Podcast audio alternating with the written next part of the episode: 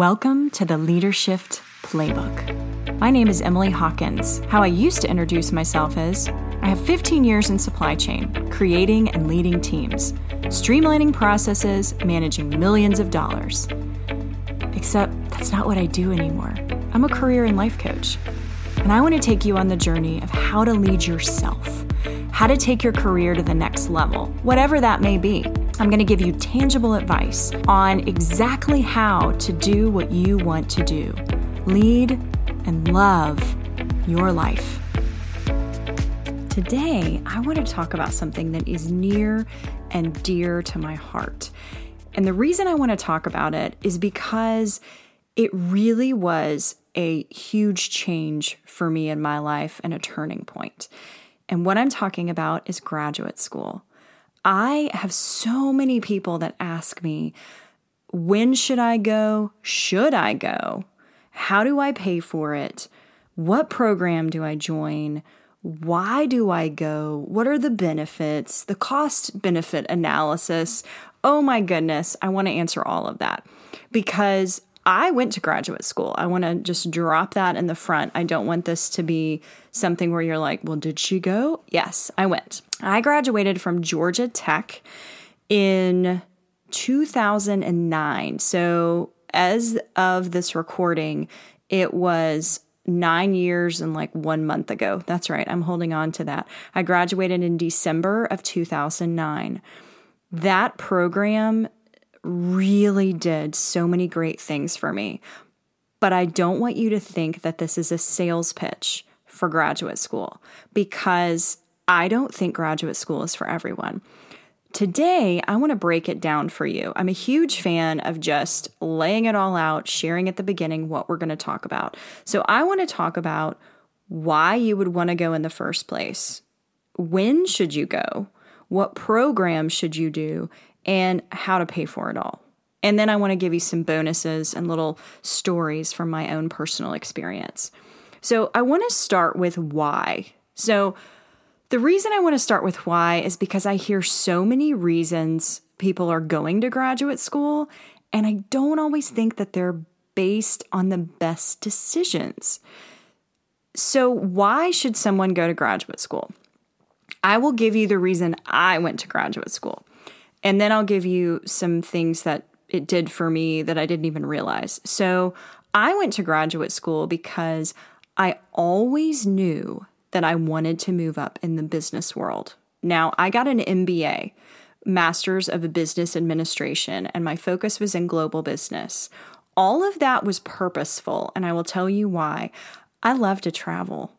I love other cultures and I love seeing the world and the way business is moving, even, you know, 10 years ago when I went to graduate school, is global. You are going to work with a company at some point in your life that is global. Even if you own your own business, you're probably going to deal with people in other countries.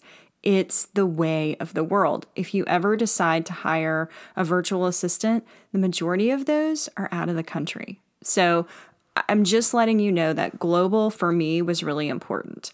But the main reason why I went to graduate school was because I never wanted somebody to say, well, she has everything, but she doesn't have graduate school. So I went for the checkbox, meaning when I fill out applications, when I speak to groups, when I get in front of people, I have that checkbox. I did that thing.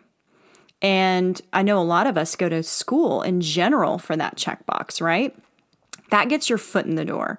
And for me, it wasn't necessarily getting my foot in the door, it was just making sure that later on in life, no one could ever discount me because I did not have that from a business perspective. Did I use it right away? I actually did. But that leads me to when to go. So, when should you go to graduate school? I had a professor, and I actually talked about him in my fear episode. He told all of us to get five years of experience before we go to school, back to school, graduate school. That was the best piece of advice I ever received because when you go to graduate school, what it does is it takes the knowledge that you've learned about the business world, if you have had those experiences outside of it, and it enriches it. It's like it takes your experience from black and white to color full HD. It's insane. And I feel like I wouldn't have gotten as much out of my experience if I had not had some experience. It really helped me open my eyes. Coming from a supply chain background, I'll be honest with you, I hated marketing people and I hated salespeople. And the reason I hated these people was because I didn't understand them. Once I went to graduate school, I had this huge, deep appreciation for these people. And it was just, it really opened my eyes to the power of every function in business, why it matters. Now, I do want to go back to why do you want to go? Because I want to also talk about the bad reasons. You don't know what you want to do with your life. You can't find a job right out of college. No. Do not go to graduate school if you don't know what you want to do. Do not go to graduate school because you cannot find a job. The reason is is because just like I said in the when to go to college or when to go to graduate school, this should be once you've had experience. And if you can't find a job, you need to talk to me. We need to talk because we can take your information and create a rich resume and stories around that. Do not spend money on graduate school just because you can't find a job, and definitely not because you don't know what you want to be doing.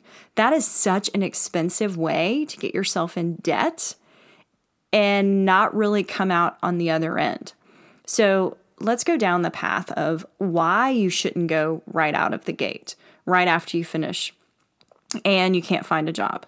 Well, if you can't find a job with an undergrad and no experience, do you think it would be easier to find a job with graduate school and no experience?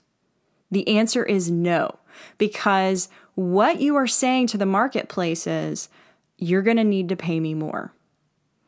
I I have a personal acronym for MBA.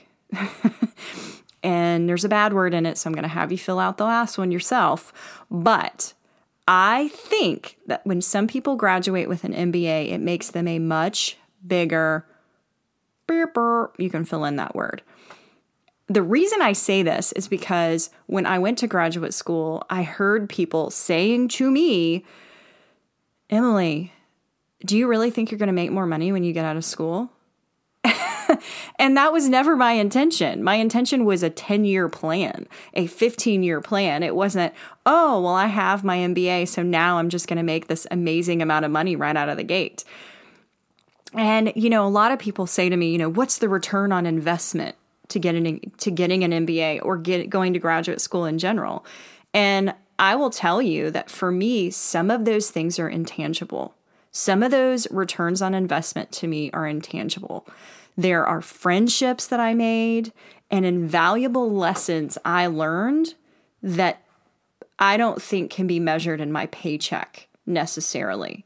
Now, I own my own business now, and I can tell you that I use my MBA every single day. But I think that the only reason that worked for me was because I had five years of experience before I went to graduate school. And I knew the reason I was going was for the long play, not the short play. Not to get a pay raise right out of the gate, which did not happen at all. It was a long term play.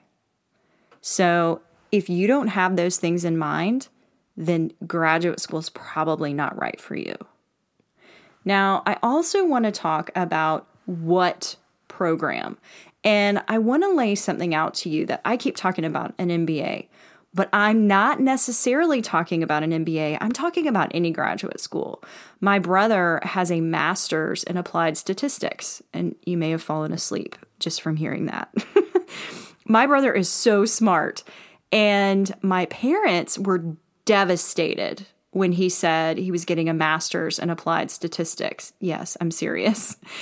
And I believe the reason was is because they said you really need an MBA. You know, in their mind an MBA was what he needed. But my brother is a statistician. He has an undergrad in stat in statistics and the masters in applied statistics gave him what he needed to advance his career. That is exactly what worked for my brother. And by the way, they weren't 100% devastated. He went to Cornell. Let's be real here. Who would be devastated about their child going to Cornell? But at the same time, they didn't understand that having a deeper knowledge in his trade and in his skill set was just as much of an advantage as having a master's in business administration. So when you think about what that looks like for you, I want you to understand that there are many different flavors. I also want you to know that there's masters of business and administration in mine is in global business. There are plenty in entrepreneurship, innovation, you know, accounting. You can have a focus on accounting, you can have a focus on supply chain. I personally wanted a little bit broader view, but looking back, I'm like, gosh, I should have done the entrepreneurship part. But I'm really happy I did the global business. Now, not only do you have other options, you know, there's also getting your PhD, there's, you know, going to medical school. Hello, that's graduate school too. But you have to go for the right reasons. And I want you to know that you need to go for what makes sense to you. Remember that this step is a checkbox. It is not a fingerprint. So let me let me tell you what the difference is between a checkbox and a fingerprint. The Census Bureau is a great example of checkboxes. So if you get the National Census Bureau, you know, census that comes out every few years, what is listed there? A bunch of checkboxes, right? You're going to fill out your name, your social security number, probably, and then all this information about where you live, you know so it's it's capturing the town that you live in the population in your home do you have girls do you have boys how old are you uh, what is your level of education see what i'm saying here checkbox what is your income checkbox but what is it not capturing it is not capturing who you are. It does not know that you love ACDC. It does not know that you are one of the most organized people on the planet. It does not know that you are Catholic or, you know, whatever else. What I'm saying is, those are really your fingerprints, the things that set you apart from other people. Why someone would hire you I went to graduate school, like I said before, because I wanted to be able to have that checkbox so that I wouldn't be taken out of the running. But I knew that was not going to be the thing that was the deciding factor. The deciding factor for me was going to be my organizational skills, my ability to lead teams, my ability to create change within an organization. My friends, that is my fingerprint. So when you think about going to graduate school, remember this is a checkbox. It's not going to fundamentally change your fingerprints. Although I want to share a story with you about how it unmasked my fingerprints for me. So, when I was in graduate school, I was in an executive program, an executive MBA, and we'll get into that in a second about the different types. But this program met every other Friday and Saturday. So it was Friday evenings and all day Saturday. The thought of that now is so intense. But at the time, I was like, let's do this. It was 18 months. It was such an amazing program. I can't speak highly enough of it. But what happened in that program was actually something that led me to what I'm doing today. I was in, again, like I said, an executive program, and we were in a lockstep. What that means is that there were about 50 of us in a class together. We came, we sat in one classroom, and the teachers came to us.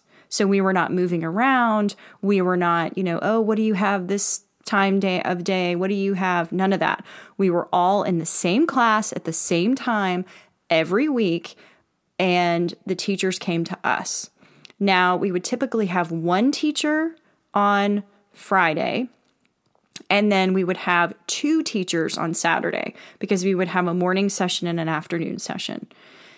That was grueling, but it was great. What this meant is that any given time, we were taking, I think, around three classes at once. And because we were taking three classes at once, and sometimes we met on Saturday with this teacher at noon, and then other times we met with them on Friday after work, because I think it started around five. It got confusing because each teacher had their own syllabus. And I just, I am a creature of efficiency. I always have been. So I created a color coded combined syllabus. So I took all the classes that we were taking and created a syllabus for the semester. And I would color code it based on the class. So accounting was green, uh, marketing was purple. I'm making this up off the fly, but that's basically what it was. And then I would put the date of the class, what we were covering in the syllabus, but then also what we were supposed to have read for that course that day. So when you showed up on Friday, September 12th, you knew that you should have read chapter seven for that course, for that day. I also had a different color coding system for the projects that we had due. I think they were yellow, like, ooh, don't forget this. So I did this. And then people in that set around me were like, what is that? And I said, well, I was struggling with remembering when we had what. So I just took all the syllabi and combined them into one and color coded it and it people started saying i want to copy that can you send me that and so i started sending it around and then finally i was like why don't i just print this off for everybody? And so i became the one who created this combined syllabus and it was actually funny because uh, by the end of the program this was just an expected thing. And i would get hey can you tell me when that's coming out? And it was funny because i didn't work with the teachers on it or anything so i'm like well we don't have all of our syllabi yet, so I can't create it, but I'm glad that you care. Um, but from that, several people said to me, You are so organized. And I also would talk about how I meal planned and meal prepped because I knew I needed to study when I got home from work, and cooking a meal just seemed laborious. So I did all of my meal prep and planning, and actually most of my cooking on Sundays, so that the rest of the week I could get home, heat something up, and eat and just study. So I toyed with the idea of putting out, hey guys, here are the recipes that I do, because people were asking me for it. But I didn't do it because I was in graduate school. But even talking about it, several people in the class were like, You should be a life coach. And I remember laughing at them and saying, That's not a real job. That is not what somebody should actually be doing. That is woo woo, made up crap, to be honest. That was my thought process. I am a business professional. I would never associate myself with something like that. And obviously, hello, that's what I do now. So clearly, somebody knew me way better than I did.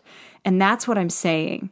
These people, the 49 other people that I was in school with, all slowly but surely unmasked who I truly was. And without those people, I think it would have even taken me longer than it did to do what I'm doing now, which is what I absolutely love. These people embraced my talents and told me I was good and really smart. And I know that sounds kind of ridiculous, but I was 26 when I started graduate school and I was newly divorced. So I had no real self esteem. I knew that I was great at work. I knew I rocked at work. But the rest of my life, was a disaster. so for somebody to say that I should be a life coach, I'm like, well, no, no. So you have to understand the headspace I was in at the time that I was in graduate school. But these people knew me before I knew myself.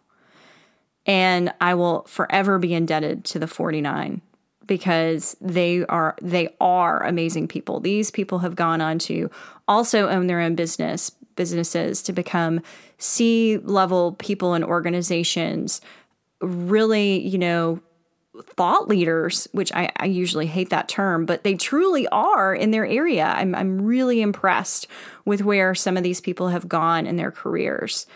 Really fabulous people. And I was not even expecting that. Those were the bonuses for me of going to graduate school. But I want to touch on two more things. I talked about the fact that I did an executive MBA program, and I touched a little bit on what that looked like in terms of every other weekend, you know, Friday nights after work, all day Saturday. They may have changed this up. I mean, like I said, this was almost 10 years ago, but that's what I went through, and it was 18 months.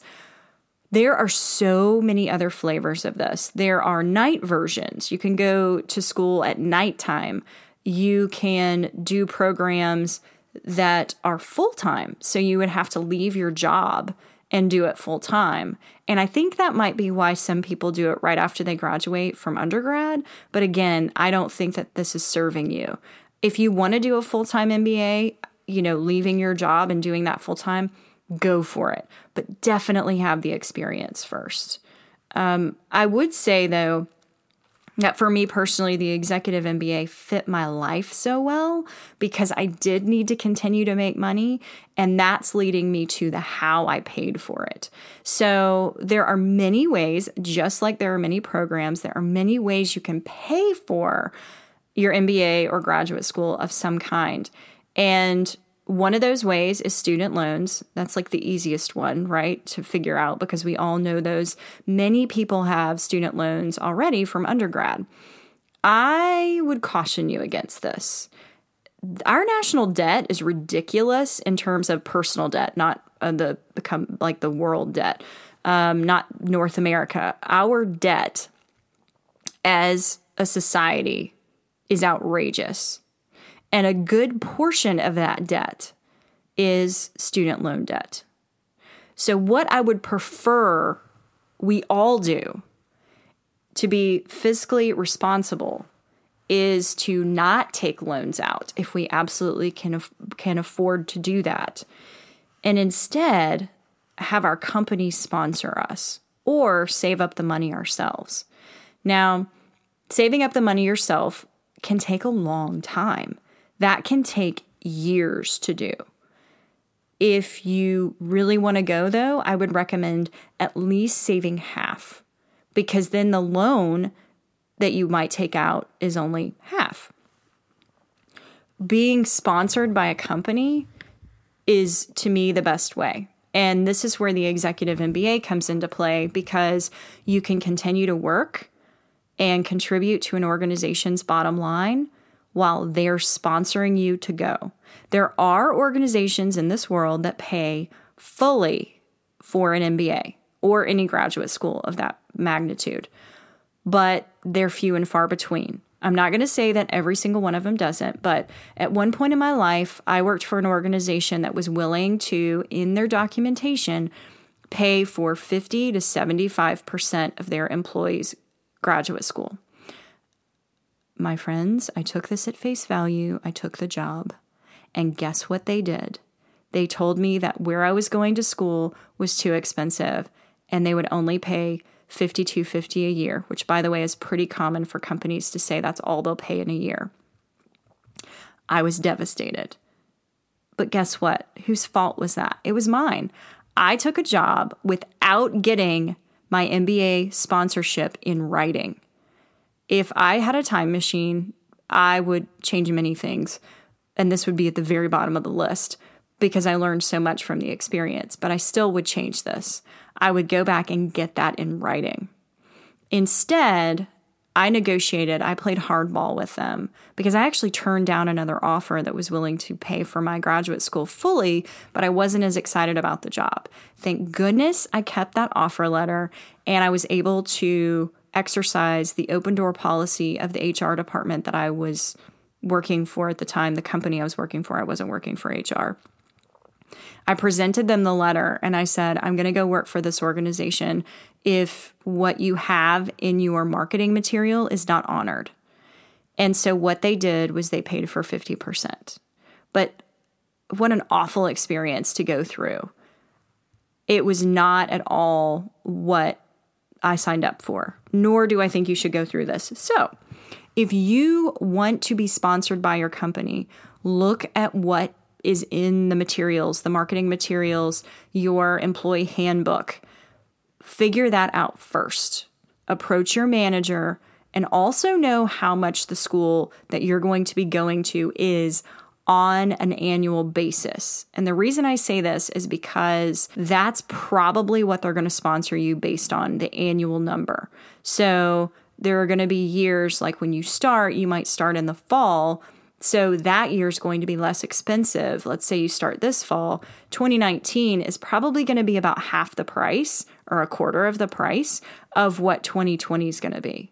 So you need to lay that out to the company exactly how much expense is involved and what are they willing to help you with. Typically, there are also stipulations that you have to stay for a certain period of time. I know where I worked, I had to stay two years in order to sort of work it off. Um, to say, you know, I'm going to be loyal to you because you sponsored me. That's very common. So look at that and be aware of that and know what you're getting into in terms of here what my expenses are going to be for the next few years. How much is my company willing to invest and sponsor me? And how long do I have to stay with this organization in order to work this off? All of that is incredibly important. Remember, this is a big step. I hope this episode has helped you vet whether graduate school is right for you, how to pay for it, when to go, why you're going, and what program is right for you. I know that I just threw so many things at you. So I have created a little PDF for you called the Graduate School Checklist. This is going to have everything I talked about, but in a simple way for you to make your decisions on if graduate school is right for you and how you're going to pay for it, where you're going to go, what program works for you. So if you go to the show notes, simply download the graduate school checklist and you'll be on your way.